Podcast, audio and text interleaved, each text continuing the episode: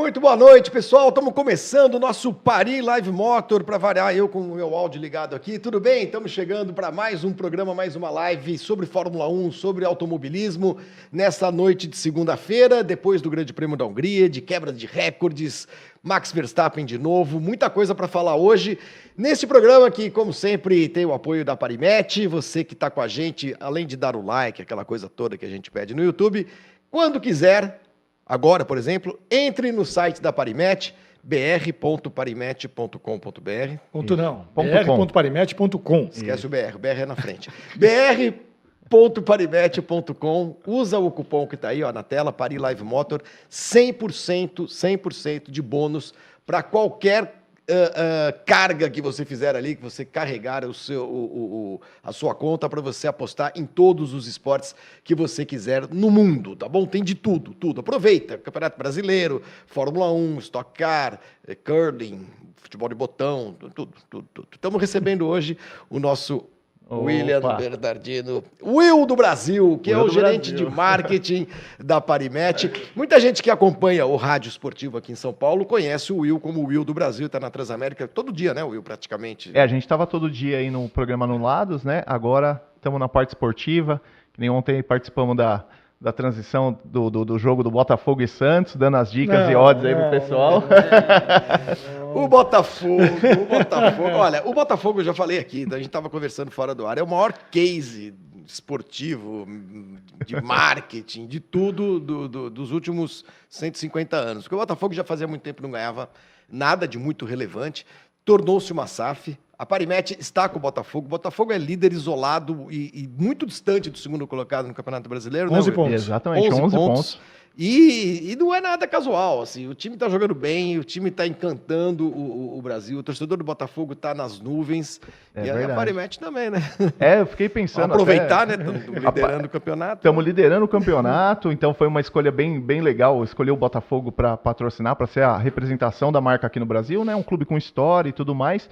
Mas com essa sorte que a gente tá, eu fiquei imaginando. Imagina se fosse a Copersucar com patrocínio da Parimatch, eu acho que teria virado uma Ferrari, hein? Você lembra, rapaz, a Copersucar. Pois é, é verdade, é verdade. É uma, é uma boa lembrança. A única equipe brasileira, né, da história da, da, da Fórmula um, Copersucar, que estreou em setenta e cinco. E foi muito ridicularizada, maldosamente, inclusive, pela imprensa esportiva aqui no Brasil. A Copersucar chegou a, a terminar o campeonato na frente da McLaren, para quem não sabe, né? Lá nos anos eh, setenta barra oitenta. Mas tudo bem. Uh, vamos falar de Fórmula um, seu Fábio Seixas? Boa vamos noite. Lá, tudo vamos bem? Lá, né? Gostou da corrida? Você apostou em corrida, quem na corrida? No Verstappen. Então, foi, foi, foi bacana. Não, eu apostei no Verstappen, óbvio, né? Mas no sábado foi muito legal, né? Porque a gente, fez, a gente fez nosso evento presencial lá com a Parimatch, o evento presencial do Pari Live Motor, dessa vez com hambúrguer, né? Foi uma delícia. Estava lotado, uma cheio hamburgada. de gente.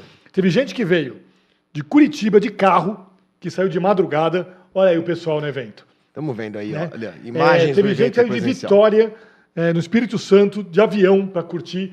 Né? É, muita gente do interior de São Paulo, né? Gente do litoral, estados, do, do litoral, né? Para curtir mais esse evento com a gente. E a gente ali fez uma, uma brincadeira de ah, quem serão os três primeiros colocados no grid.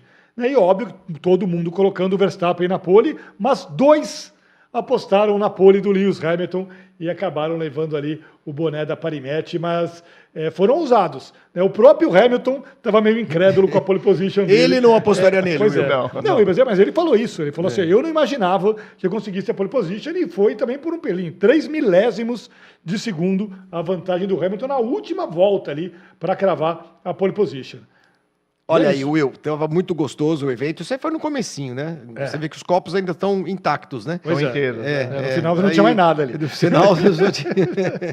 E aí o pessoal do Yes We Can Eat Burger, né? Que foi uh, o pessoal que fez o, o, o catering dessa vez. Foi muito gostoso, foi muito legal. Mais de quarenta e cinco pessoas participaram. Foi o quinto evento da, da, da Parimatch que a gente fez presencial, porque a gente tem essa... É, essa, essa vai, política, talvez, ô, ô Will, que a, a vida não se dá apenas no mundo virtual, né? Exato, até, até esse encontro com, com o fã, eu acho que é muito legal, com o pessoal que gosta de Fórmula um, que gosta de carro, que gosta de automobilismo, conversar com vocês, ter uma oportunidade de falar presencialmente com vocês, é maravilhoso. Então, todo mundo, tenho certeza que todo mundo que vai nesse evento, ele fica muito feliz, porque... tá conversando com um pedaço da história do automobilismo brasileiro, que são vocês, né? Oxi. É. Tá bom. Não me sinto tudo que isso. Minha mãe esteja vendo esse Exatamente. Mas se você tá falando é porque é. Olha, ali, ali a gente tava trabalhando ali, eu e o Seixas, escrevendo para os nossos blogs, né?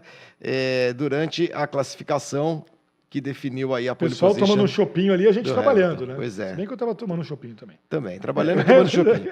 E a Parimatch não está só com a gente nesse evento e nesse programa, a Parimatch também é patrocinadora oficial da Stock, é sempre bom lembrar, né, Will? Isso, a Stock Car foi a primeira oportunidade que a gente teve aqui de patrocínio direto no automobilismo aqui no Brasil. É claro que estamos de olhos aí em todas as oportunidades que, que, que aparecem daqui para frente, mas a Stock Car é uma parceria que já vem dando sucesso, a gente tem uh, bastante retorno através da, da, da Stock Car em termos de, de mídia, porque todas as corridas aí é, são bem divulgadas, eu acho que acredito que é o, o, a, a, o, é a categoria a, mais importante sim, do Brasil, exato, disparado. Né? Então ah. é, é, é bem importante isso, que a gente tem uma visibilidade muito boa. E a Parimatch, ela quer estar junto com o automobilismo no, no, no Brasil em geral, quer ser o, a casa de apostas oficiais do automobilismo aqui no Brasil. Então, essa parceria tanto com vocês como com a Stock Car é só o começo de uma estrada aí que a gente vai, vai longe. Boa. Podem aguardar, porque daqui a pouco chega o Grande Prêmio do Brasil de Fórmula um e a gente vai ter muita novidade aqui também, junto com a Parimatch. É, eu, Fábio, Will, enfim. E com vocês, que vocês que estão aí, que são...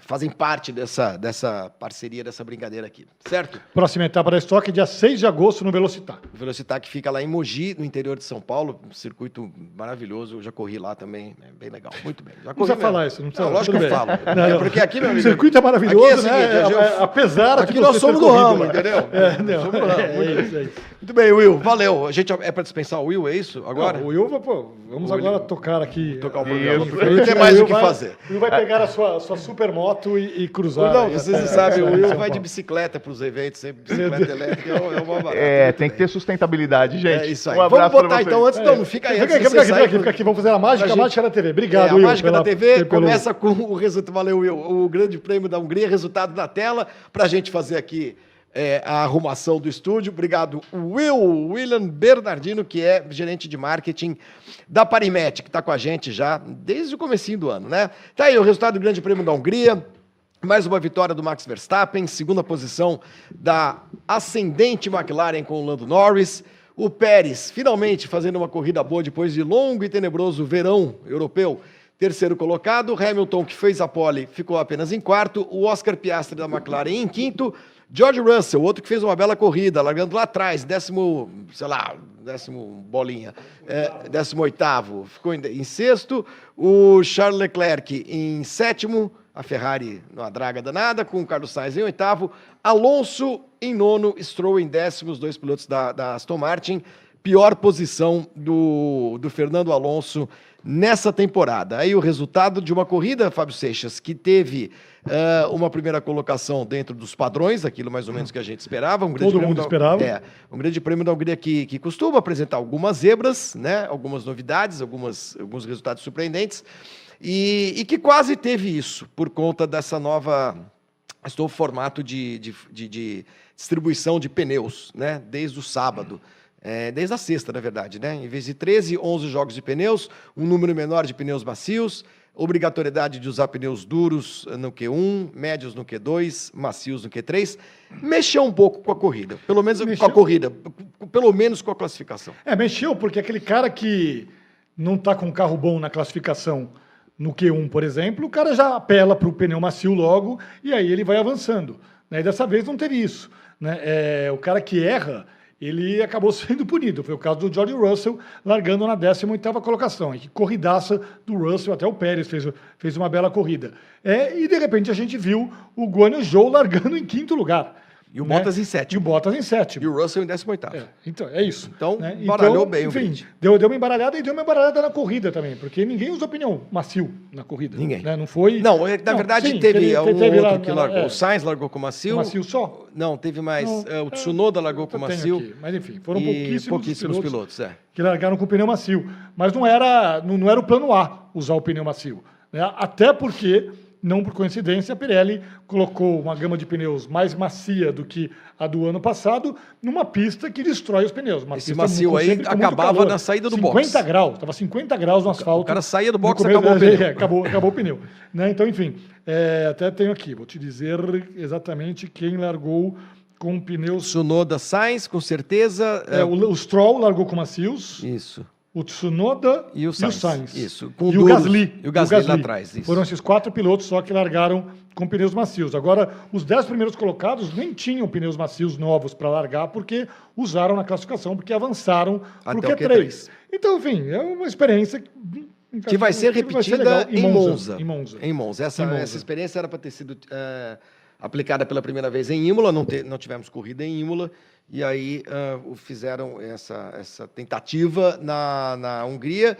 Teve piloto que não gostou, achou que uh, tirou tempo de treino na sexta-feira, ainda mais teve chuva na sexta, né? É. É, teve piloto que não gostou porque não pôde é, testar o carro, treinar com os pneus, os três tipos de pneus, para chegar a um acerto ideal, caso do Alonso. Uh, e teve gente que gostou, teve gente que achou que foi legal. Nós, por exemplo, gostamos, né? O Seixas, uh, vamos Olha, falar de recordes. Passada, semana passada, bom, vamos falar de recordes, mas só para lembrar aqui, semana passada a gente sorteou duas canecas. Sim, ah, foi. Já então foram. Vocês que ganharam as canecas, enviarei as canecas essa semana para vocês, né? E vamos já passei sortear... os endereços para você, né? Tá comigo já, não tá comigo, a resposta é minha. Essa semana as canecas seguem em viagem. Sim. E vamos escolher hoje dois internautas aqui para ganhar dois bonés? Dois bonés da Parimatch. São bacanas os bonézinhos. Tá, então, vamos buscar. Gabi, por favor, depois você pode pegar ali dois bonezinhos da Parimatch para a gente mostrar aqui. A gente pode até fazer. São bacanas, são bacanas os bonés. Olha aqui, uh, nesse grande prêmio da, da Hungria, ele trouxe vários dados, Como? vários números históricos uh, para a Fórmula um. E aqui a gente está falando de história de verdade, né, porque algo tem sido meio banalizado, eu acho. Uh, a Red Bull, eu vou dar os números e aí o Seixas comenta aqui. A Red Bull ganhou a sua décima primeira corrida uh, na temporada e a décima segunda consecutiva. Aliás, o André Sassi, lembra aqui, Seixas, que se não fosse aquele mau final de semana de Interlagos, no ano passado, que foi uh, vencido pelo Russell, é. a Red Bull teria completado vinte e duas vitórias consecutivas. Sim. É impressionante. Estamos vendo aí o troféu quebrado, nós vamos falar dele daqui a pouquinho. É...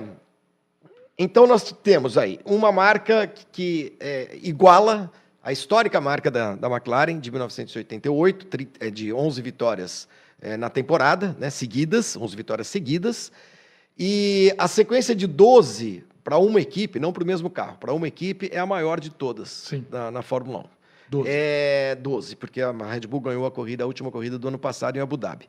É, tudo indica que essa sequência pode é. continuar, né? Sim. Sei lá, eventualmente pode acontecer alguma coisa. Não sei que caiu um meteoro na, na pista é. de Spa. Agora, então, é, é, isso vai ao encontro de um programa que nós fizemos umas quatro, cinco semanas atrás. Estamos vendo, talvez, o melhor carro de Fórmula um de todos os tempos na pista. Estamos. É, ainda é um carro que vai, tem que buscar alguns números, né? Mas, de novo, tudo indica que vai buscar esses números. Eu até escrevi sobre isso hoje é, na minha coluna. É, qual recorde vale mais? E aí é uma, uma provocação, uma, é uma brincadeira, mas até porque na próxima semana, no próximo domingo, em Spa, muito provavelmente, a não ser que aconteça uma catástrofe, o Verstappen vai ganhar e aí serão doze vitórias de um mesmo carro numa mesma temporada.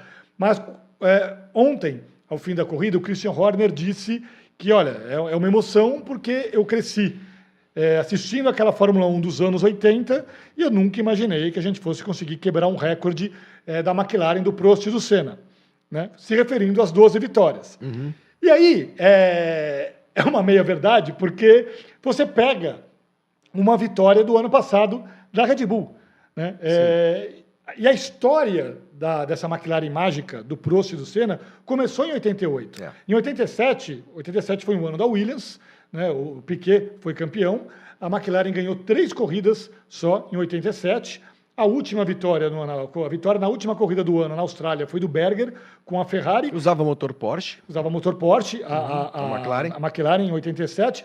A história daquela McLaren mágica, é, encantadora, é, dominadora, começa em oitenta e oito, uhum. quando o Senna e a Honda chegam na McLaren, né? E aí é um carro, o M P quatro quatro, projetado pelo Steve Nichols e com o Gordon Murray, que, enfim, ganha quinze das dezesseis corridas naquela temporada, incluindo as onze primeiras entre os grandes prêmios do Brasil e o grande prêmio da Bélgica. Então, eu acho mais justo. Enfim, tá lá, um monte de gente escreveu, você escreveu, enfim, muita gente boa escreveu sobre as doze, as doze vitórias, mas eu acho mais justo comparar um ano, um ano fechado, carro com carro, né? Time por time. Uhum. E aí, é, esse time da Red Bull de dois mil e vinte e três vai conseguir, já conseguiu um número, né, as onze vitórias, que iguala, que a Ferrari do Schumacher não, não conseguiu, conseguiu, que a Mercedes do Hamilton não conseguiu, que a própria Red Bull do Vettel não conseguiu, igualando aquela McLaren de oitenta e oito. Acho que o que encantou a gente, né,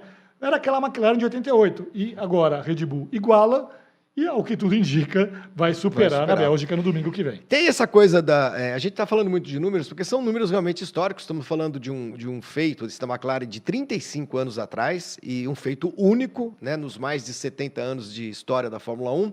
É um recorde de uma marca que pode ser ampliada. É claro que os, as doze vitórias da mesma equipe também fazem... É, é, tem, um, tem um sentido muito, muito grande, muito, muito forte, né, tem um significado muito forte, mas é isso que o Seixas falou, carro e carro. Os dois carros empataram em número de vitórias seguidas, consecutivas. E tem a história de, de, de superar a McLaren, tentar superar a McLaren no percentual de vitórias, né? O campeonato lá naquela época era menor, eram dezesseis provas. A McLaren poderia ter vencido todas facilmente, não fosse um, um erro do, do, do Senna no Grande Prêmio da Itália, lá em, em Monza, que foi vencido pelo Berger, né? Com... Uh... Uma, uma emoção muito grande da torcida naquele final de semana, porque poucos dias, poucas semanas antes tinha morrido o Enzo Ferrari, mas o Senna estava ganhando a corrida, foi botar uma volta no carro da Williams, do Jean-Louis Schlesser, que estava, por sua vez, correndo no lugar do Mansell, e acabou batendo no Schlesser numa chicane, na, na primeira chicane de, de, de Monza, e desperdiçou ali a chance de, de, de a McLaren ganhar todas as corridas. Para a Red Bull uh, superar aquele percentual de, de, de vitórias, aquele aproveitamento, precisa ganhar vinte e uma corridas. Né? vinte e uma. O aproveitamento da McLaren naquele ano foi de noventa e três vírgula setenta e cinco por cento. quinze das dezesseis corridas da temporada, noventa e três vírgula setenta e cinco por cento. Para superar isso, a, a Red Bull precisa ganhar vinte e uma das vinte e duas corridas. Que é o que fez nas últimas ano. vinte e duas, inclusive. Pois é, né? Então assim, é, no começo do ano, vocês vão lembrar, o, o George Russell falou que, olha, esse carro vai ganhar tudo. A Red, a Red Bull vai ganhar todas as corridas do ano. E a gente achou... É, exagerado. Exagerado, calma, né? Poxa, calma aí. O cara, peraí, é. né? O cara tá, tá, tá bem jogando... Não é assim. Não, é. Hoje é, parece muito plausível a Red Bull conseguir isso. Da maneira como foi. Quer outra marca importante, outro número? O, a gente fica... Não, em algum momento alguém vai chegar. Já falamos da Aston Martin. No começo do ano era a Aston Martin que podia ganhar alguma corrida. Daí a, a Ferrari emplaca uma pole com o Leclerc. Depois a Mercedes começa a andar bem. Agora é a McLaren que está crescendo. O Verstappen ontem venceu a corrida com trinta e três segundos sobre o Lando Norris. trinta e três segundos. É a maior vantagem... Na décima primeira corrida, na metade do campeonato, é a maior vantagem do Verstappen, de um vencedor, sobre o segundo colocado na temporada. Supera os vinte e quatro segundos que ele mesmo colocou no Hamilton em Barcelona. É muita dizer, coisa. Só, só melhora, só, a vantagem só, só aumenta. E a, a, a Red Bull que estreou aí um pacotinho aerodinâmico novo e tal, que na sexta-feira andou mal, não fez a pole, não precisa mexer no carro e tal. Putz, no dia seguinte os caras vão lá não, e enfiam eu... trinta e três segundos do segundo colocado. E, a, e o outro dado que, se vocês quiserem esses números exatos, tá lá, estão lá na coluna do Seixas também, a Red Bull liderou seiscentos e cinquenta das seiscentas e oitenta voltas do campeonato até agora, né? Que dá noventa e... Isso. noventa e cinco vírgula cinquenta e oito por cento das, das voltas, voltas do campeonato é. foram lideradas pela Red Bull. seiscentos e cinquenta, né? seiscentos e cinquenta das seiscentas e oitenta é voltas. Coisa pra cacete. A McLaren, em, em oitenta e oito, conseguiu mais do que isso. Foram mil e três voltas em mil e trinta e uma daquela temporada. noventa e sete vírgula vinte e oito por cento. Ou seja, se a Red Bull conseguir bater essas marcas da McLaren, gente, a gente tem que levantar, não, aí sim, bater vai. palma e tirar o chapéu. Opa! No caso, esse chapéuzinho aqui... aqui o chapéuzinho, ó. Olha que lindo. É, eu não vou boné, afundar aqui, porque nós vamos dar esse boné para todo para quem... Não cabe. Não cabe, não, na cabe, sua cabeça, cabe. Né? Tá, tá, mas, ó, bonezinho eu... da Parimatch. Tira a foto aí, Gabi, para gente. Peraí, peraí, peraí. Vamos... Parecendo o Charlie Brown. Pronto, aí, ó. Ah, assim, ó, assim, assim tem que... Aí, ó. Aí, pronto, faz um print. Beleza, muito obrigado. É, então, olha, dois bonezinhos hoje para quem mandar superchat, para quem mandar mensagem legal, façam o que vocês quiserem. Deixa eu já começar a ler aqui. Surpreendam-nos. E deem é. likes, por favor, pessoal. Vamos dar like. Tem quatrocentos e dez assistindo e cento e sessenta e cinco likes, né? Poxa vida. É, tem que dar like, gente. Quem mais gente assiste ao programa. Olha que legal essa mensagem aqui, ó. Vou ler uma mensagem bacana. Leia. Do Rafael Chaves. O encontro foi ótimo, obrigado ao Fábio e ao Flávio, que foram novamente muito simpáticos, ao Bernardo, que me levou com ele. Ainda pude conhecer e conversar com o mítico Crispim. Miguel foi demais. Crispim Ladeira. Crispim é uma atração. Crispim daqui a pouco vai ter que começar a pagar cachê. Ele Crispim. Só vai, ele fica meia hora e vai embora. Não, é aparição é... especial. O Crispim, para quem não sabe, é uma figura histórica do automobilismo brasileiro. Miguel Crispim Ladeira foi mecânico-chefe do Departamento de Competições da Vemag, é, trabalhou no Carcará, que é um carro histórico também, é o carro que bateu o recorde brasileiro de velocidade em mil novecentos e sessenta e seis, trabalhou no automobilismo até os anos oitenta, é uma figuraça. Sabe o que ele confessou para mim lá? O que, que ele confessou? Que ele já teve um Gordini.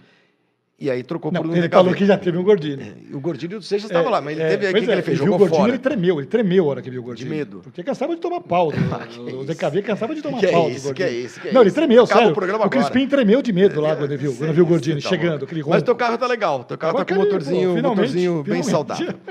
Muito bem. Uh, e aí, você também ia ler mais mensagens? Vamos lá. Ó. Vamos lá, vai. Lê as mensagens. Quer que eu leia? Vamos lá. Eu vou mencionar alguns nomes. Luciano Frigieri. Diz que é careca e que é o boné. O Mário Campos... de prioridade, botou aqui. Mário Campos diz aqui, ó. Acho que sou o único cara que lê o seu blog todo dia. Com isso, você poderia me convidar para o próximo evento. Ah, sobre o próximo evento, deixa eu explicar para vocês, antes de qualquer coisa. Hoje nós não vamos convidar ninguém para o próximo evento, porque nós temos de marcar ainda a data. É, como em agosto não tem corrida, e é, eu vou estar viajando... É, a gente deve fazer o próximo evento, o sexto evento presencial da Parimatch, no comecinho de setembro, tá? Comecinho mesmo, possivelmente, mas vamos aguardar, vamos aguardar. Aguardem que a gente vai explicar tudo direitinho para vocês. Uh, Paulo Tarso Santos Aires, o, deixa eu ver aqui, o Dali, Daliton da Silva, perguntando quem seria o piloto mais vencedor da história, considerando os campeonatos que venceu com carros de regulamentos diferentes. Muito complicada essa pergunta, depois eu respondo. Uh, Ricardo Pimentel Milanese, Cláudio Paiva, Carlos Tavares, Alisson Bales, que eu chamei de Bales, ele esteve no, no evento uh, com a gente sábado, André Keller, o Tequila e o Diogo Felipe. Muito obrigado a todos. Você, o, o Lívio Parrini pergunta, o Gordini azul claro que apareceu nas imagens é o do Fábio Seixas? Sim. É. É ele. Você comprou em dois mil e três, está fazendo vinte anos o teu carro, foi, sabia? Pois é, dois mil e três, dois mil e três. Porque foi, na, foi num... Houve um desfile de carros antigos em Interlagos antes do G P Brasil, organizado pelo Flávio Gomes. Eu falei para ele, me arruma um carro velho desses aí, carro senão velho. Eu vou escrever na folha que esses carros vão encher a pista de óleo e vão acabar com a Fórmula um. E aí ele conseguiu um Gordini emprestado para mim, do Marcelo Cassari. Isso. E eu me apaixonei pelo carrinho e no final da corrida, da corrida não, da demonstração ali, eu comprei o Gordini. E está com ele fazer até vinte hoje. anos. vinte anos, pois muito é. Bem. Seixas, o que dizer da McLaren? A McLaren que pela segunda vez consegue um segundo lugar. E você, com o Flávio Gomes, Norris. Falou que a McLaren anda mal e na falei, Hungria. Falei que anda mal, falei que anda mal. Eu e o Lando Norris falamos. Pois é. E o André Stella falou a mesma coisa. Olha, andamos bem em Silverstone, mas na Hungria é outra coisa e tal. Não, eu falei também, porque era aquilo, né? O carro tinha andado muito bem. É, as novidades da McLaren, né, estrearam na Áustria, Áustria só, só no carro Norris, do Norris. É, depois foi para os carros, foi para o carro também do Piastri em Silverstone. E são dois circuitos que não tem nada a ver com o Hungaroring. São pistas que, de alta velocidade, com curvas de alta, né, é, com temperatura amena, né, e isso favorece o carro, o funcionamento dos pneus no carro da McLaren. Então a McLaren não estava muito é, esperançosa, muito otimista para o Hungaroring. E aí, que consegue toda a segunda fila do grid, com Norris, com Piastri. O Piastri faz aquela largadaça, passa... Passa passou, não, passa, passou, passou o Norris, passou, passou o Hamilton. Sim. O cara passou o Hamilton sim, na, na, na, na primeira curva, né? E aí, é, acaba acontecendo um momento, que acho que vale até uma discussão, que é a McLaren chamando o Norris para os boxes antes do Piastri, no primeiro pit, e aí nessa o Norris passa o Piastri. Né? E a argumentação do André Stella foi que o Norris estava sob a ameaça do Hamilton, que o Hamilton podia tentar o undercut para cima do Norris, mas aí o que aconteceu foi que ao chamar o Norris antes, quem deu o undercut foi o Norris para cima do Piastri. O Piastri acaba ficando atrás do Norris, depois ele é, enfrenta um problema... Aí, aí ele admite problema de, de degradação dos pneus e também problema de assoalho. Deve ter pegado uma zebra. Uma muito. zebra ali, o assoalho ficou prejudicado e aí acaba ficando é, fora da luta pelo pódio. Mas é, Que legal ver a McLaren andando bem, a McLaren que também a gente tinha condenado, sim, né, ao, ao status seja, de ex-equipe grande no começo do ano. Oito corridas, tinha sim, feito dezessete pontos. dezessete pontos. Aí nas últimas três, fez setenta pontos. Tirando é a Red Bull, esquece a Red Bull, a McLaren fez setenta, a Ferrari, vê se eu estou certo nos números, a Ferrari é fez cinquenta e seis, a, perdão, Não, a Mercedes, Mercedes fez cinquenta e seis, cinquenta e seis, a Ferrari quarenta e cinco e, e a Aston Martin trinta. trinta, a Aston Martin é. parou no a tempo. A Aston Martin né? começou a cair. Parou. Né? Então, é verdade, a, a McLaren hoje tem o segundo melhor carro da, da, da Fórmula um, nesse momento, nessas últimas Sim. duas corridas, Não, basicamente. Nessas mesmas Não. três últimas corridas, é, o piloto que mais pontuou, claro, foi o Verstappen, oitenta e seis, o Norris fez quarenta e oito, o Norris é o segundo piloto que mais pontuou, quer dizer, da Série B da Fórmula um, o campeão nessas últimas três corridas é, é o Norris. Norris. Agora, não, de, não devemos, nenhum de nós deve forçar um pouco a barra e falar assim, ah, a McLaren vai desafiar a, a ah, Red Bull. Imagina. Esquece, porque esse grande salto que a McLaren deu, porque a McLaren estava zerada praticamente, Nossa. o carro era uma desgraça, tanto que os Sim. caras foram obrigados a mexer, mudar tudo, né?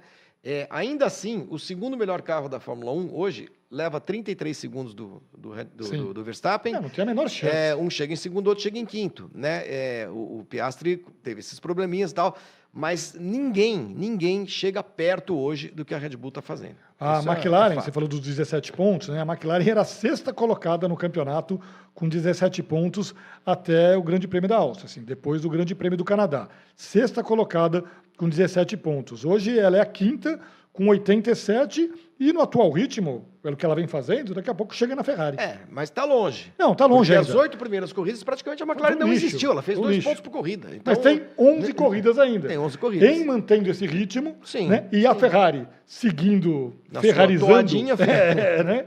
é, daqui a pouco ela, ela passa. Agora, Aston Martin acabou, né? Assim, ah, Aston Martin, eu achei que ia andar bem nessa pista, não andou. É... O Alonso já está começando a... Já começou é... a... a alonçar. É, tipo o Felipão, né? É, é, é, começa... Se alguém perguntar para a gente o que está acontecendo com a Aston Martin, a gente não sabe ainda, né? É, houve... Até o Canadá, a Aston Martin estava bem. É muito caro. Mas são três corridas mal. O carro nasceu bem, nasceu muito bem. Depois o carro da Red Bull foi o segundo carro mais bem nascido da Sim. temporada. Foi o carro da Aston Martin. Mas parece que parou. A evolução parou ali, depois de três, quatro corridas, enquanto as outras vieram trabalhando. A Aston Martin parece que tem o mesmo carro que correu no Bahrein. É. Né? E as outras equipes estão conseguindo, estão trabalhando, estão avançando. Pois é, virando, e a Aston Martin parou no tempo e no espaço. Foi, repito, o pior resultado da Aston Martin na temporada, né, do Alonso. Um nono lugar foi realmente muito ruim. Não, não sabemos, não adianta perguntar, nós não sabemos o que está acontecendo com a Aston Martin. Uh, Francisco de Moura Coutinho, a McLaren vai desafiar o Pérez? Ele pergunta, Seixas. Eu acho que não, eu acho que não. O quê? Ah, se, segunda se a McLaren do Pérez não, no não, campeonato? Não, acho que... não, não, também não, não. não dá, não dá, né? Acho que o Pérez, vamos ver o que acontece com o Pérez, né? O Pérez foi terceiro colocado, é, conseguiu passar para o Q três, finalmente. Né? É, e assim, condição normal de temperatura e pressão, o Pérez é, é o vice-campeão da temporada e volta a andar bem. O Aliás, Pérez não essa, é mau piloto, fase, deu um apagão é, no Pérez. Essa fase ruim da, da Aston Martin fez com que agora o Alonso esteja muito mais na mira do, do Hamilton, que está em quarto, né? Do que olhando para o Pérez. A diferença agora é muito mais, é muito menor, né? É do Alonso para o quarto colocado, que é o Hamilton, do que foi para o Pérez, que era o segundo. O Hamilton está a seis pontos do Alonso. Põe a classificação é. aí na tela, que é mais fácil para a gente é, o mostrar. O Hamilton está a seis pontos do Alonso. O Alonso tem cento e trinta e nove, o Hamilton tem cento e trinta e três. Aí, ó, Seixas, está vendo? O Pérez é foi a cento e setenta e um. Claro que a diferença dele para o Verstappen é gigantesca, cento e dez pontos. Mas olha ali, ele, ele já, o Alonso já esteve muito mais perto do Sérgio Pérez. É, muito porque mais, se o Pérez né? fizesse mais duas, três corridas ruins e o Alonso fizesse duas, três corridas boas, o Alonso pegaria o Pérez. É. Só que o problema é o Alonso fazer duas, três corridas boas. Que não está fazendo. A Aston é. Martin apagou. E uma corrida mais ou menos do Pérez dá o terceiro lugar, que são quinze pontos. Né? O Hamilton, então, se, se aproximou, está ali encostando no, no Alonso. A gente tem o George Russell, o Sainz e, a, e, a, e o Leclerc próximos. O Norris chegando, e o Norris aí sim, no Mundial de eh, Pilotos, o Norris nessa toada, rapidamente ele passa tanto o Sainz quanto sim, o Leclerc. Sim. Depois o Stroll e o Ocon, os dez primeiros colocados. Um detalhe antes de tirar essa tela, só para todo mundo saber, o, eh, pelas, pela, pelas possibilidades de pontuação até o fim do ano, o Verstappen não precisa mais ganhar a corrida. Não. Se o Pérez não. ganhar todas, fizer a melhor volta em todas e ganhar as quatro sprints que ainda temos pela frente, ele chega a quatrocentos e oitenta e nove pontos. E se o Verstappen for segundo em tudo, ele vai a quinhentos e sete. Então, é, o Verstappen não precisa, matematicamente falando, mais vencer corridas, mesmo se o mais próximo perseguidor dele ganhar tudo, o que não vai acontecer também. Vamos fazer uma, uma apostinha aqui para depois a gente guardar? Uhum. O Daniel Balsa, você depois guarda esse corte para nos cobrar no final do ano. Em que etapa do campeonato você acha que o Verstappen vai ser ah, campeão do mundo? Grila, é, tem tanto ponto em jogo. Eu acho Não, que vamos ele, lá. É, qual, quais são as últimas Ó, quatro aí? As últimas ver. quatro? México, Brasil, Las Vegas e Abu Dhabi. Ele vai ser campeão em Las Vegas. Não, não, Las Vegas não, é muito tarde. Não, é, não, Las Vegas é a penúltima, né? É. É, ele vai ser campeão... E antes tem Estados Unidos, tem Austin. Ele vai ser campeão no México. No México. Acho que vai ser campeão em Austin. Ele já tem cento e dez pontos, né? É. Vantagem, puta, velho. É. Acho que você ganha. Então guarda isso aí, Daniel Balsa, para nos cobrar no final do ano. E vocês, o que acham? Digam aí o que vocês acham, onde o Verstappen vai ser campeão mundial nesse ano. Seixas, para a gente é, arredondar esse grande prêmio da Hungria e começar a falar da próxima etapa do Campeonato Mundial, podemos botar também a classificação do Mundial de Construtores, enquanto a gente comenta aqui rapidinho é, a largada do Hamilton, né? O porquê de o Hamilton largar na pole e chegar em quarto lugar. O, o Christian Horner, se a gente botar aí a classificação do Campeonato Mundial, a gente vai entender a, a de, de construtores, a gente vai entender a frase do, Christian, do, do Toto Wolff. A Fórmula um está, uh, o campeonato hoje parece uh, um carro de Fórmula um correndo contra um monte de carro de Fórmula dois, Seixas. Olha ali os pontos. É isso, né? Porque quatrocentos e cinquenta e dois pontos da Red Bull liderando o campeonato. Daí você tem a Mercedes com duzentos e vinte e três, é menos da metade, né? A Mercedes é na segunda colocação, sem nenhuma esperança de nada, é, a não ser de ser segunda colocada no campeonato. Aston Martin a terceira com cento e oitenta e quatro, Ferrari a quarta com cento e sessenta e sete, a McLaren quinta com oitenta e sete. É isso, ainda tem muito arroz com feijão para comer aí a McLaren e está pagando o preço de um início de campeonato desastroso, né, marcando apenas dezessete pontos até o Grande Prêmio da Áustria. Depois a Alpine, sexta com quarenta e sete, Williams e Haas tem onze pontos, a Alfa Romeo com nove e a Alfa Tauri com dois, que não pontuou. É, mas olha só, Flávio, acho que se o Ricciardo não tivesse tomado aquele totó do Zou na largada, talvez ele teria ele chegasse... lutado ali pela zona de é. pontos, porque ele caiu. Foi uma corridaça do Ricciardo. Ele caiu para décimo oitavo e terminou em décimo terceiro. Sim. E o, e o Tsunoda, que largou em décimo sétimo, terminou em décimo sétimo. Quer dizer, é, foi uma, ele, foi uma ele passou o Tsunoda de novo. É, foi, foi uma boa reestreia. Ele não teve culpa nenhuma no, no, no incidente. O Guan Yu Zhou teve um problema, segundo a Alfa Romeo. Ele estava em quinto no grid. Putz, mas também apagão no cerebral foi o teve problema. Teve um problema, não, teve. Diz que foi um problema no ah, sistema ah, de é. estratégia de freio. Eu não Cara, entendi na primeira, nada. Na primeira curva. Esse, ele ele teve que reiniciar o carro. O aí estava largando ele em largou, quinto, ele, ele empacou veio... na largada. Empacou Isso. na largada. Foi aí o, o início do, do problema dele. Tanto que ele foi quinto é. e bateu no Ricciardo, que largou em décimo terceiro. Aí o Ricardo bateu no Ocon, que bateu no Gasly. Os caras da Alpine é, o carro do Ocon também, levantou o voo e arrebentou o banco do carro do Ocon. Você tem uma ideia da panca. Foi. A Alpine precisa se benzer. É, verdade. Imagina o Piastri olhando a Alpine. Nossa, que alívio. É, né? Nossa senhora. Que alivio, né? Como dizia o outro. Uh, vamos, vamos às, às odds para Spa-Francorchamps, porque teremos corrida nesse final de semana. É, não é uma Lembrando, corridinha, né? mais uma vez, que é corrida de sprint, hein? É a terceira sprint do ano. Aliás, a Red Bull, além de ganhar todas as onze corridas, ganhou as duas sprints também, né? Uma com o Pérez, em Baku, e a outra com o Verstappen na, em Imola. Não, Imola não, diz que em Imola, Imola teve, teve. Em, onde é que foi, gente? Silverstone. Silverstone. Foi isso, né, o Balsa? A outra sprint, é isso aí mesmo. É, Áustria, não foi Silverstone, foi é Áustria. Áustria. Desculpa, desculpa. É, as outras quatro são Spa, Qatar, Austin e Brasil, tá? Odds para quem vai jogar aí no nosso... Olha, usa o bônus ali, o nosso cupom, Pari Live Motor, cem por cento de bônus. O Verstappen está pagando um vírgula vinte e oito, cada vez menos. O Norris passou o Sergio Pérez na preferência dos Meu Deus! onze, está pagando onze. Hamilton e Pérez treze, Russell vinte e seis. E ali a turminha...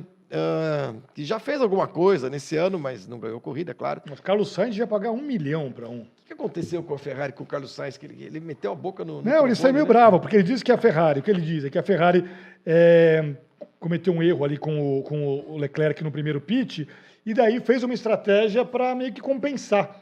Né, meio, poxa, o Leclerc é o queridinho da equipe, então fez uma estratégia meio para compensar, e por isso ele terminou atrás do Leclerc. Então, já meio jogando sujeira no ventilador, o Carlos Sainz, que dizem, né, já está assinado com a Audi para liderar esse projeto da Audi na Fórmula um, o grande parabéns, e bravo Carlos Sainz. Olha, ou seja, vai chegar longe com o Carlos Sainz. Vou dizer um negócio para você, a, a, a Ferrari está parecendo esse time que troca de técnico e não melhora nunca, né? Não, porque nos últimos é isso. anos... A gente teve lá o, o Arrivabene, aí depois o... Antes teve o Mattiati, depois o Arrivabene, depois o Mattia Binotto, né? Simpaticíssimo Binotto, agora está aí com o Frederic Vasseur e parece que só piora. O, o Sainz, que largou com pneus macios, largou com os pneus macios em décimo primeiro e deu aquela estilingada. Deu cinco largada. posições, foi bem. E aí ficou atrás do Leclerc. O que, que qualquer equipe faria? Passa. Passa. Porque são estratégias diferentes, é começo de corrida, vocês não estão disputando posição. Claro. Para a estratégia do Sainz funcionar, ele tinha que se livrar, passar o Leclerc e partir para cima do Hamilton. Mas vai pedir em quarto lugar. Vai pedir, o Leclerc sai da frente. Não, e aí deixaram o, cara, daí deixaram o cara atrás do Leclerc, destruindo o pneu macio, né, jogando fora uma performance vantagem que ele tinha. De, de, de pneu macio. Para quê? Assim, é, é inacreditável as coisas que a Ferrari faz. E assim, Flávio, se a gente fizesse esse programa aqui... vinte anos, daqui a vinte anos a impressão que eu tenho é que a gente vai estar falando das burradas da, da Ferrari coisa, em estratégia, é inacreditável. Coisa. Ou seja, antes da gente partir para o nosso duelo, que é sempre muito divertido aqui no, no, no nosso Pari Live Motor, é, tem uma noticinha aí da, da, da, da Mercedes que vale a pena a gente mencionar, que é a entrevista que o Toto Wolff deu a um repórter mirim da Sky Sports. Você ah, viu isso? A Sky Sports estava com repórteres mirins lá. Isso, uma, é o maior barato. A Sky Sports inglesa, infantil. Leva uma molecadinha lá. Você podia se candidatar. Podia, ninguém ia saber. Era é, só botar um é. boné. É, um boné de... ia saber, tirar a barba. É. Uh, e o, o menino foi lá e perguntou pro Tom Wolff, escuta, e aí? E o Hamilton? O Hamilton, aí? vai correr, não vai? E aí o que, que o Toto Wolff fez? Foi Ele lá na falou... orelha dele, no ouvido dele, e foi lá e cochichou. Já assinou por dois anos. Aí o moleque, que tá muito, faz muito bem, é, não claro. é, notícia não é, não é para guardar não no baú, guardando. Ele foi lá e falou assim, ah, já fechou aí, dois anos. Então, olha, eu trabalho com essa informação, porque criança não mente, é. É, só quando faz besteira. Então, uh, o Toto Wolff cochichou no ouvido do repórter mirim que o Hamilton é, já acertou, não assinou, né, claro, mas já acertou para ficar mais dois anos. E depois equipe. ele disse que é, já tá, já, o contrato já está emocionalmente acertado com o Hamilton. Foi a frase do Toto Wolff, depois falando que está em um, emocionalmente, emocionalmente acertado. acertado. Já está tudo emocionalmente acertado. Né? E, então, se você sabe o que isso significa, eu não sei, mas, é, é, de novo, enfim, é uma novela, desde o ano passado o Toto Wolff está dizendo que esse contrato vai ser assinado, mas tomara que seja verdade, que seja um furo de reportagem do repórter dele. Ele devia aproveitar no sábado, sábado o Hamilton estava, gente, vibrou como poucas vezes com a pole position. E cento e quatro né? poles, né, cento e quatro cara? poles, ah, em detalhe, hein, gente, é, nona pole position dele na Hungria, e é o piloto é que mais pole positions fez no mesmo circuito na história da Fórmula um. Ele superou ele mesmo, que tem oito em Melbourne, uh, o Senna, que tem sete em... que tem oito também em Imola, e o Schumacher com oito em Suzuka. Raio-X agora da próxima etapa do Campeonato Mundial. Vamos lá.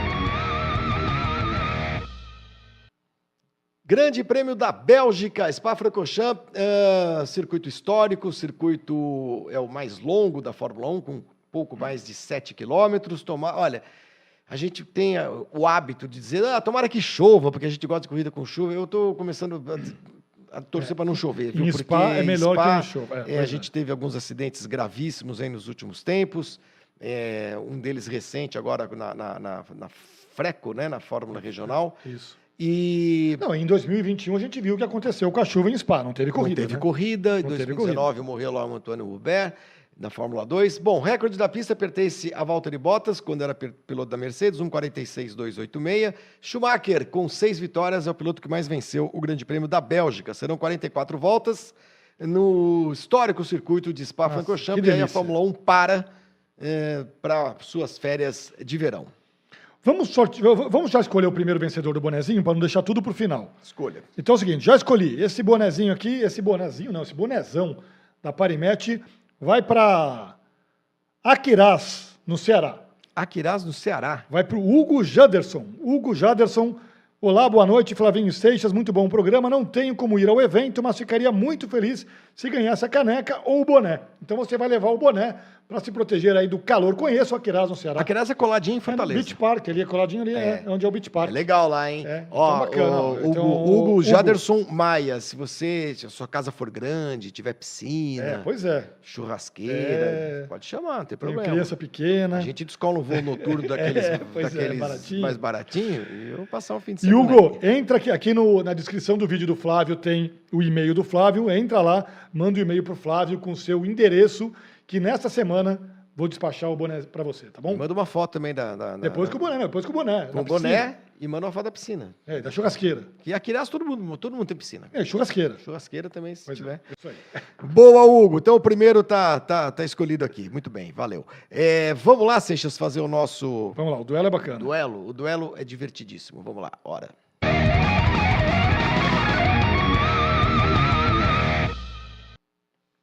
Nosso duelo hoje é sobre duplas uh, de pilotos que tem um grande nome e um outro não tão espetacular assim, né? Uh, a pergunta é qual a dupla de pilotos mais desigual, mais desigual. E quem a decide gente... não é a gente, é quem está acompanhando a gente aqui no chat. Um óculos de então novo. Vamos lá, gente. Qual é a dupla, qual que é o maior abismo entre dois pilotos que a gente vai mostrar aqui que dividiram uma mesma equipe no mesmo tempo? Então, aqui, por exemplo...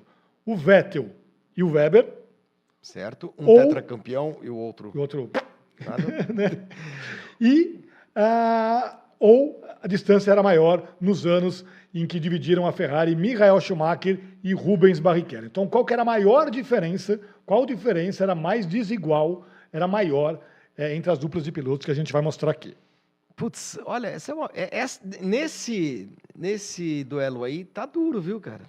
Porque o Rubinho tem uma carreira mais sólida. Eu vou dar aqui, é, é.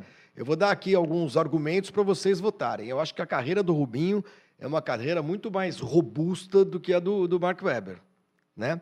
Sim. Mas nós estamos Sem comparando dúvida. o Rubinho com o Schumacher, heptacampeão mundial, um gênio absoluto. Enquanto nós estamos comparando o Webber com o Sebastian Vettel, que para muita gente... tem mais títulos do que merecia. Eu não acho isso. Eu acho que o Vettel teve um momento na Fórmula um, que é exatamente até começar a era híbrida, em que ele era genial.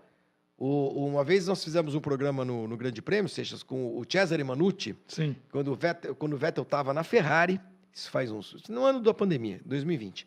E o Manucci, que você conhece muito bem, Sim, da Autosprint, Sprint. conhece tudo da Ferrari, conhece todo mundo dentro da Ferrari, e ele trouxe essa informação que eu guardei e, e sempre uso para falar do Vettel. O Vettel nunca conseguiu se adaptar aos motores híbridos. Essa história da frenagem para recuperar energia e não sei o que e tal. Então, quer dizer, ele, ele realmente ele teve um, um, uns últimos anos de carreira dele sem muito brilho. Sim. A gente pode dizer o mesmo do Schumacher, mas o Schumacher teve os últimos anos de carreira dele após a aposentadoria. Ninguém esperava ele parou, muita coisa. Ele parou voltou. e voltou. E não é que voltou no ano, de um ano só. Ele ficou três anos parado, caindo de moto, fazendo bobagem. Então, eu não sei, que você votaria em quem aí? Qual Olha, é a mais o, desigual? O, o Vettel ganhou quatro títulos, os quatro títulos do Vettel, o companheiro dele era o Webber. Sim. Né? E, e o Schumacher ganhou cinco como, na Ferrari. Com o Rubinho como companheiro. Com o Rubinho como companheiro. Mas eu acho que a dupla mais desigual... Bom, não sou eu que vou decidir, o pessoal que vai decidir aqui. Para mim era Vettel e Webber. Pelo, pra mim, a mais pelo segundo piloto. Mais pelo segundo piloto do que, do pelo, que primeiro. pelo primeiro. É, mas só que aí o meu, o meu parâmetro vai ser o primeiro. Para mim é mais desigual Schumacher e Rubinho. Deixa então, eu ver aqui. Pessoal, vamos, vamos ver a voz do povo. Vamos ver aqui. Uh, eu vou lendo alguns aqui. O Léo Senna, Vettel e Webber. Uh, o Eduardo Ziringota também. Uh, Fabrício Mosqueira, Schumacher e Barrichello. Da... Cláudio Paiva, Schumacher e Barrichello. Irinaldo Barros, Vettel é gênio. André Cardoso, Schumacher e Barrichello. Ademir, Ademir Lima, Rubinho e Schumacher. Ramon Leite, Vettel e, Ve, Vettel e Webber. Ih, rapaz. Acho que tem mais Vettel e Webber, hein? Eu acho que tem mais Vettel e Webber. É. Tem bem mais, sim, no começo. É, é. Exatamente. Bom, ganhou Vettel e Webber. Ganhou Vettel e Webber. Então, elimina o Rubinho e o, e o Schumacher. Então, mais desigual... Mais desigual... Vettel e Webber ficam. Ficam. Elimina aí. Próxima dupla, Senna e Berger. Mais desigual. Ah, aí, para mim, é Senna e Berger. Sim. Senna e Berger. Aí, porque você tem um gênio... Aí, gente, você... E um cara come... que... É, não, um cara é, não. Que... É, é, é, né? Não, você tem um gênio e um cara que era um coadjuvantaço, né? Total, o, velho, o Berger era um cara legal ali, bacana, ó, divertido, aqui vai ser, olha, mas... aqui, aqui vai... Não, é isso, né? Mas aqui vamos, não tem aqui. ninguém, ninguém tá... Aqui, ó, Matheus Pontes, Olavo Ito, Valcio Oliveira, é. Júlio Silva, Rafael Chaves, Cristiano Moura, Fábio Borges, todo mundo. Senna e Hambúrguer, diz aqui o, o Fabrício Mosqueira... Ninguém. Ninguém, é, ninguém, é. ninguém, ninguém, ninguém, ninguém. Você tá. tinha que deixar isso por último. É. Então, Senna e Berger ficam e com vamos, uma mais desigual. E vamos para a próxima. E vamos para a próxima. Que é boa também para a gente discutir, é. viu? Hamilton e Bottas. Hamilton e Bottas mais contra desigual. Senna e Berger. Eu continuo com Senna e Berger. Eu também. Porque o Bottas ganhava, o Bottas ganhava a corrida é. com mais frequência e fazia poles com mais frequência do que o... Do que o Webber, do que o, do que o Berger. É, não, eu também. Deixa eu ver aqui. Senna e Berger, Senna e Berger. Ninguém tá botando. O Fernando César tá dizendo ainda, pergunta idiota. Não, a pergunta é boa, gente. Dá para discutir aí. O Hamilton tem sete títulos mundiais. Ó, né? o, o, o Bottas tem vinte poles na Fórmula um, por exemplo. E dez vitórias. É, é, são números rico, melhores do que... É, o, Be é. o Berger tem o quê? Na vida? Vou ver aqui o Berger. Aqui. Então, além de rasgar o... Seis vitórias e quantas poles, o, o Daniel Balsa? Eu tenho aqui, ó. O Berger tem... Dez vitórias também. Dez vitórias. Dez vitórias também, mas não foram todas na McLaren, né? Sim, ele ganhou pela Benetton, pela Ferrari. pela Ferrari. Na McLaren foram três vitórias só do Berger, então, na época que ele dividia a equipe com o Senna, né? E doze poles. É, foram dois anos só como, como companheiro do Senna, né? Sim. noventa e um e noventa e dois. noventa e três já era o, já era o Michael Andretti. Bom, acho que ficou Senna e Berger de novo, né? É isso que o povo está dizendo ou não? Senna e Berger ganharam, então. Ah, não, tem mais um. Tem mais um. Tem mais um agora. Atenção, na tela. Ah, agora que eu quero ver. Agora sim. Senna e Berger ou Verstappen e Pérez? Hum. Mais desigual? Sabe qual é o problema dessa nossa, desse nosso duelo? É. Não é problema. Eu acho que todas as escolhas foram ótimas. É que o, o abismo entre o Senna e Berger é gigantesco mesmo. É. Entre o Verstappen e o Pérez também é. Também é. Também é. Mas eu acho que o Pérez vai acabar a carreira com mais coisas na Fórmula um feitas do que... Se bem que pô, o Berger ganhou a corrida pela Ferrari, em Monza, foi companheiro do Senna, foram dois anos só. O é. é, que, que você acha? Eu acho que é, é Verstappen e Pérez. Aqui estão, gente, olha, Fábio Borges. Eu acho que empate. É Verstappen e Pérez aí. Romero Dias, Verstappen e Pérez. Ah... Eu vou de Verstappen e Pérez. Porque... Ah, o Berger foi noventa, de noventa a noventa e dois, é verdade. noventa o Prost já estava na, já estava na, já estava na Ferrari, é verdade. Foram três anos de, Ferrari, de McLaren. Verstappen e Pérez, aqui dizendo o André Cardoso, Francisco Coutinho Neto, Senna e Berger, Marcelo Peroni, Senna e Berger, olha, a maioria... Ih, rapaz... Pelo seguinte, ó, a gente hoje fala do Berger com carinho pelo Berger, a gente é. gosta do Berger, né? Eu acho que o Pérez, daqui a dez anos, a gente vai lembrar do Pérez e vai falar... Pérez, Verstappen e Pérez, diz o Júlio Silva, porque o Verstappen tem tudo para ser maior que o Senna. Sabe o que está dando aqui? É. Senna e Berger ainda? É, é sim. Senna e Berger. Está dando Senna e Berger. Tudo bem. Tá bom.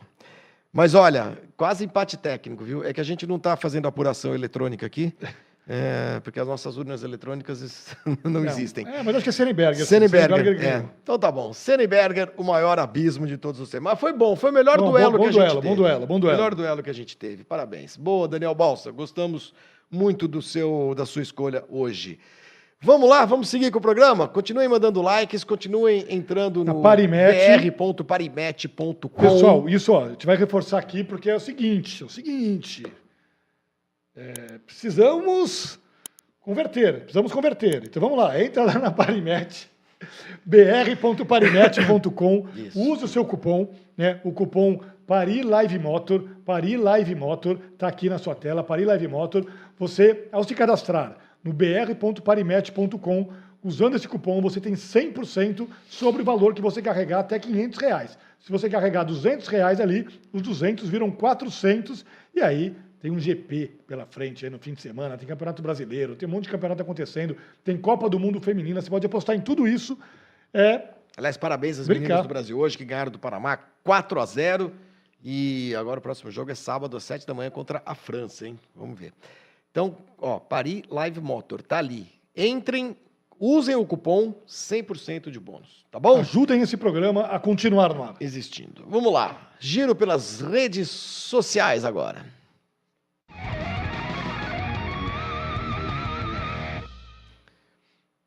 Fábio Seixas, a imagem do Grande Prêmio da Hungria. Foi sem essa, dúvida né? nenhuma. Dá, dá para dar o play? Será que pode? Acho que pode, né? Pode. Olha nas redes sociais. Vai, tudo... Olha, Norris! Vai. Ideia genial, hein, Norris? Gênio da raça, você. Um troféu de porcelana que é fabricado por uma empresa húngara, né? É, demora isso, seis isso, meses, isso, ao que ele já tinha feito já em tinha feito isso, não. Já tinha derrubado o troféu é. também. Pois é, pois é. Mas, Mas o troféu não quebrava, é. né? E aí, olha, já tinha feito outro em outros lugares, né? E aí fez, só que é um troféu de porcelana, demora seis meses para ser feito, produzido, e vale quarenta mil euros, duzentos e dez mil reais o valor desse troféu, e o Norris quebrou ali com uma champanhada no pódio. Só que daí é o seguinte, até uma boa discussão, Flávio Gomes, porque a empresa, o promotor do, do Grande Prêmio da Hungria, disse que vai dar um troféu novo para o Verstappen. Para a Red Bull, né? Porque esses troféus é, geralmente Bull, ficam com, né? Mas, enfim, a equipe. É. Vai dar um troféu novo para a equipe. É, eu precisa. concordo com o que você escreveu. Porque agora, esse claro. troféu tem história. Claro. Bota né? numa redoma. E se a Red Bull não quiser esse troféu quebrado, manda para mim. É, não tem problema. Imagina. Porque, porque imagina você chegar lá um Como dia... Como você escreveu, é a cicatriz desta corrida. E é uma corrida histórica é para a Red Bull. Foi é. uma corrida que empatou com a McLaren, não sei o quê, papapá, papapá. Pega os restos mortais do troféu, bota, bota numa redoma, numa, numa, é, coberta com vidro e tal. Não, e daqui a cinquenta anos alguém vai visitar a sede da Red Bull e vai falar: o que, que é esse troféu Exato. quebrado aqui? Se vira o Você troféu. Não conhece essa história? É, daí vai lá e conta a história. Lembra Ô, do Christian Lando... Horner, leva esse treco tudo quebrado mesmo, não precisa bota, pedir outro. É, bota numa tá, redoma, tá imagina. Bom, tá ótimo, tá ótimo. Tem uma história para contar, claro. Os outros não têm isso. Enfim, é isso aí. É, criança entrevista Tsunoda e a altura do japonês choca. Olha a criança, o moleque. É o mesmo moleque que foi entrevistar o, o Toto Wolff. O moleque era maior que o Tsunoda. Quantos anos tem esse moleque? Nove anos de idade. O Tsunoda também, vou te falar, viu? Você não ajuda é, a, a, é. a, a Federação Internacional dos Baixinhos. É, pois a, é, Flávio Gomes. Olha ali, ó. Fugir das humilhações. Então Muito é bom. Isso, ótimo né? essa daí, foi boa, ótimo. Boa. Ótimo, o moleque boa. é maior que o Tsunoda. E temos mais uma aqui. A Indy colocou um reserva para a bandeirada. É, o Ed Sheeran, o Ed Sheeran foi o responsável por dar a bandeira verde na segunda corrida da rodada dupla lá, a Iowa. E aí colocaram um coach, agora que está na moda, um coach para tudo. Tinha um coach de bandeirada é, ali para o Ed Sheeran. Porque vira é e mexe tem um que perde a bandeirada, né? Isso. Ou então aquele cara que fica ali, né? Que nem o Tim Cook do, do, do ficou parado lá. Sim. Né? Então, ou o Pelé, Pelé perdeu a bandeirada, a Gisele Bündchen é. também uhum. meio se embananou na bandeirada.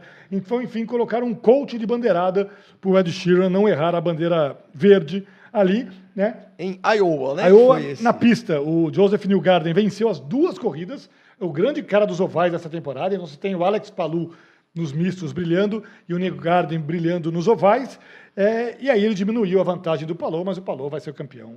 Tudo indica, oitenta mas pontos, né? O Newgarden é o, é o cara que está brilhando nos ovais nessa temporada na Indy. Muito bem. Legal. Hoje foram, foram ótimos os três. Os três, é, enquanto isso, os três... O giros. Rafael Chaves pergunta, Flávio, você é mais alto que o Tsunoda?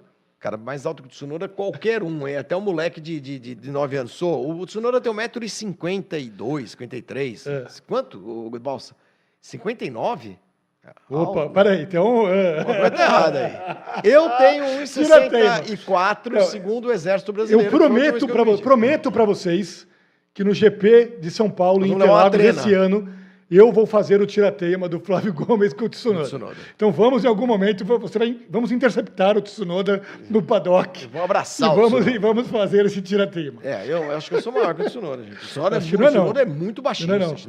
não ele é Pedi para a Parimatch fazer odd, uma ele odd é, aqui. É tipo, quem é maior, Flávio é, Gomes? Ou... Ele é tipo um mini-craque, sabe? Aqueles, é tipo o Soteudo. Uh, vamos lá, então, gente. Vamos agora matar saudade nesta reta final do nosso programa aqui.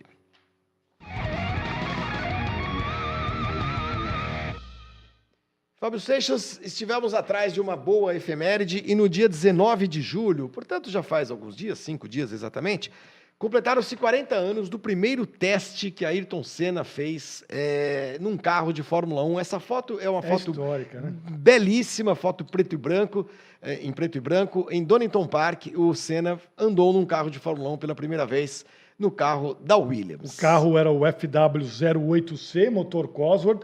O Senna era o líder da Fórmula três inglesa, né? Estava brilhando na Fórmula três inglesa, na que até aquele momento haviam acontecido treze etapas da Fórmula três inglesa, e o Senna tinha vencido dez. Hum. Então estava toda a Fórmula um de olho naquele moleque, naquele garoto. Pô, vem mais um brasileiro aí, né? E o carro ali, né, com os patrocínios da Arábia Saudita, da família do Osama Bin Laden, inclusive, né, Al Bin Laden. É, o teste foi em Donington Park, uma pista que ele conhecia muito bem, né, e onde ele deu um show dez anos mais tarde, naquele G P da Europa. É, e aí o Senna testou pela primeira vez um carro de Fórmula um. Foi mais rápido que o Jonathan Palmer, que era o então piloto de testes é, da Williams, e daí, anos mais tarde, né, o Frank Williams disse que ficou se coçando para contratar o Senna, mas ele tinha contrato para o ano seguinte com o Keke Rosberg e com Jacques Lafitte, e estava amarrado nesses contratos, e, portanto, não teve como contratar o Senna ainda naquele ano. O Senna testou pela McLaren, pela Brabham e pela Toleman, de novo. Estava todo mundo de olho naquele cara que ganhava tudo na Fórmula três inglesa e acabou assinando com a Toleman para oitenta e quatro, para estrear na Fórmula um. E a gente pode deixar essa foto na... na, na, que, na... Puta, que baita essa foto, aqui é uma, né, baita foto, essa foto da que tela. Puta foto, vou falar. Pode falar. Pô, que puta foto. É, lindíssima foto em, em Donington. E hoje é, é inimaginável um piloto fazer um teste num carro de Fórmula um sem um fardamento já personalizado, né? Claro, você, você não vê um piloto, por exemplo, da Fórmula Indy uh, andando com o carro da McLaren, por exemplo, se não estiver com o macacão da McLaren, se não estiver com o capacete já preparadinho. Sim. E o Senna estava aí com a roupinha da Fórmula três, né? O capacete, o seu famoso capacete amarelo, patrocinado pelo Baderge, né? E, e as outras marcas que estavam com ele na, naquela época, hum. né? Tinha Estrela, tinha Tranzero, enfim, a série, o Gallery, aquela boate Gallery, sim, patrocinava o Senna. E aí, quarenta anos atrás, isso aí, essa, esse teste foi alvo de uma histórica reportagem do nosso amigo Reginaldo Leme, que é possível encontrar no YouTube, porque o Reginaldo foi acompanhar esse teste, né?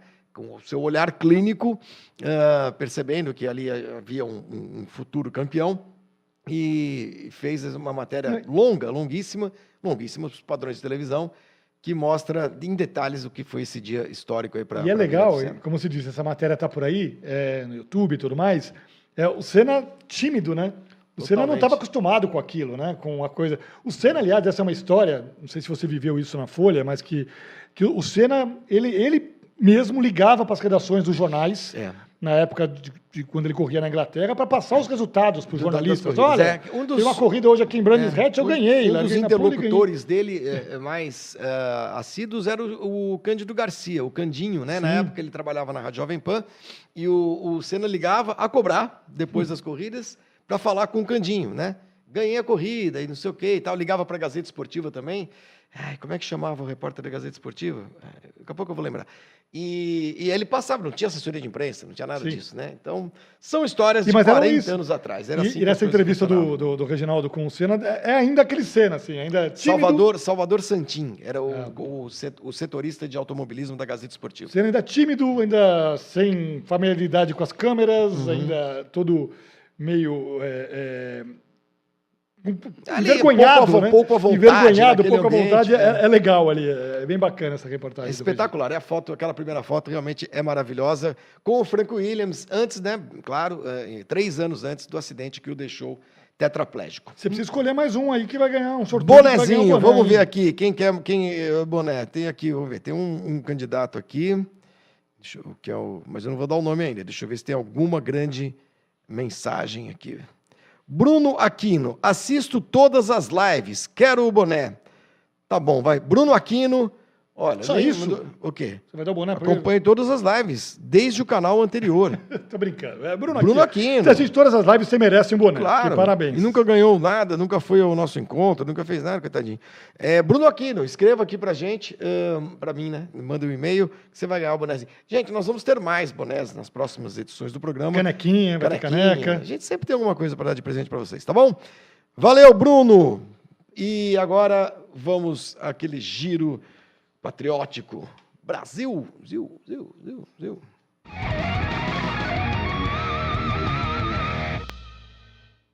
Seixas, o Enzo Fittipaldi não vai lá muito bem nessa temporada da Fórmula dois. Confesso que esperava mais. Não, não tá, não tá bem o Enzo Fittipaldi, né? Teve rodada dupla da Fórmula dois lá em Budapeste, é, e o Enzo Fittipaldi, mais uma vez, não foi bem. Disse que teve um fim de semana abaixo do esperado, né? Que ele acha que tem um carro para andar mais à frente. Ele foi décimo primeiro e oitavo nas duas corridas. Ele tem agora setenta e dois pontos, é apenas o nono no campeonato, né? E ele que esperava mais, e é um ano chave para o Enzo, porque nesse ano ele tem o apoio da Red Bull, né? Ele é. é um dos pilotos da academia de desenvolvimento da Red Bull, mas está ali é, é, no meio do pelotão, nona colocação no campeonato, a liderança do campeonato. O campeonato lá em cima está bom, porque foram dezoito corridas, né, de um total de vinte e seis. O Frederic West é o líder com cento e cinquenta e três pontos, e o Theo Pourchaire tem cento e quarenta e dois, e o Ayumu Iwasa, que também é da academia Red da Red Bull, tem cento e trinta e dois. O então, Pourchaire tá... que meio que reproduz o que fez o, o, o Drogovic, né? Drogovic. Muito tempo, na, na terceira temporada dele na Fórmula dois,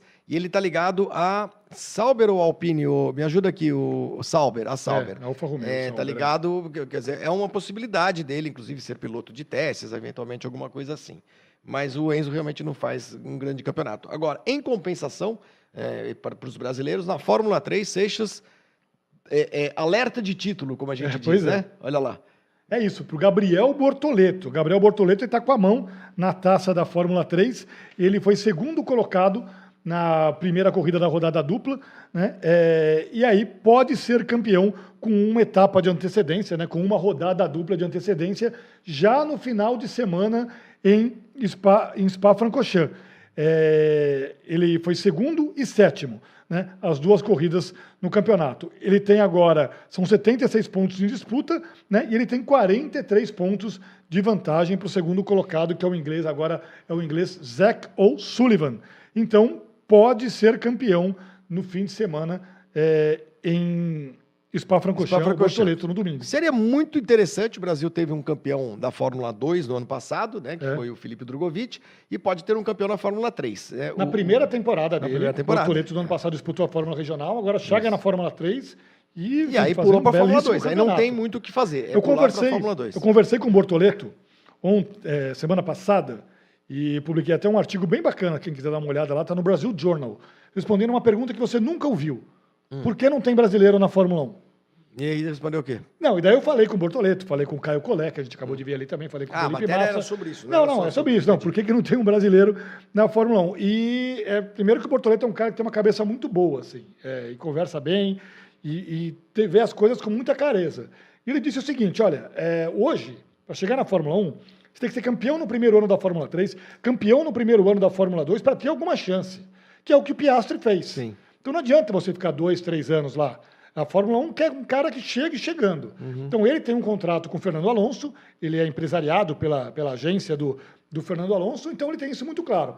Foi, vai ser campeão esse ano, na Fórmula três, no ano que vem. E ele diz que já conversa com equipes para a Fórmula dois, claro, mas que ele já conversa também com equipes de Fórmula um sobre a academia de desenvolvimento para dois mil e vinte e quatro, já está ali amparado por uma equipe é, de Fórmula e, e um. E tendo o, o, o aval do Alonso, ajuda bem, Não, né? E, mas, e, e quando ele fala de Fórmula um, ele diz, olha, mas é muito importante, é, na hora de dar esse passo, é, ver que pode aparecer de oportunidade na Fórmula um para dois mil e vinte e cinco, porque não adianta você chegar numa equipe que tenha dois pilotos amarrados por contrato até dois mil e vinte e oito. Sim. Aí uhum. não adianta nada. Então, tem que olhar ali esse cenário de contratos também dos pilotos da Fórmula um para dois mil e vinte e cinco, porque é o que ele almeja, chegar à Fórmula um em dois mil e vinte e cinco. Muito bem. Por enquanto, está indo muito bem. Primeiro ano de Fórmula três, prestes a ser campeão na Fórmula três. Uh, para a gente fechar o programa, as odds para a Sprint Race da Bélgica, rapidinho aqui. Uh, e depois vamos ter o quê? Uma homenagem ao Boné, é isso, Daniel Balso? Não entendi. Não. Uma homenagem ao Boné, uma pegadinha. Vamos ver quem vai aparecer aí. Odds para a Sprint Race da Bélgica, é, que vai acontecer no sábado, o, a mini corrida. Verstappen, de novo, pagando... Está tá parecido, né?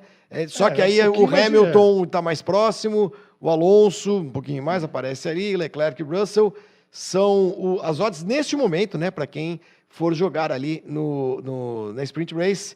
Cupom de bônus de cem por cento usando ali Pari Live Motor para vocês que querem é, tentar a sorte e mostrar o seu conhecimento no b r ponto parimatch ponto com ponto com. Hum, só ponto .com. É, fala que, direito. Parimatch ponto com. Patrocinador, por exemplo. b r ponto parimatch ponto com. É, o que, que é? Que, que história é essa aí que você, que é, você vai que botar, Balsa? Vamos ver para a gente encerrar o programa. Olha, é péssimo. Boné de quem esse cara? de New Garden usou esse, esse chapéu lá em Iowa, a é. troco do quê? Mas o que, que é isso, gente? É um pneu? É, um bonezão. Aqui tem um cabeção, tipo ah, seu. Ah, é o boné do Everaldo Marques, ah, que foi sim, lá. É entendi. Everaldo esqueceu esse boné esqueceu lá. Esqueceu esse boné em Iowa. Iowa, Iowa. Tá bom já, Daniel Balsa, muito bem. Seixas, valeu, até... Deixa eu ver... Oh, seguinte, uh, semana que vem eu não estarei aqui no programa. Como não? Porque eu vou viajar domingo. Ah. Nós vamos ter que combinar e tudo direitinho. Eu vou ficar Obrigado duas semanas fora. É. É, então, o Pari Live Motor semana que vem... Teremos é um Seixas, participante especial é, aqui. E convidados e tudo mais, tá? Porque eu vou tirar é, duas, três semanas, duas semanas e meia de férias. E porque a Fórmula um não vai correr, e eu não corro também, entendeu? Eu, eu saio junto. Eu já vou tinha encontrar, vou, um... Eu vou com o Leclerc lá para Ibiza, sei lá. Vou tá lugar bom. assim, tá bom? Então, vejo vocês, mas o programa continua, hein? Toda segunda-feira, sete horas da noite, estaremos aqui, o, o estará o Seixas aqui. Na outra semana também estarei fora, e aí eu fico duas semanas fora. E aí, da outra eu volto. Obrigado, tá obrigado por avisar. Boa sorte. Valeu. Tchau, gente. Até a volta. Valeu, obrigado. Valeu.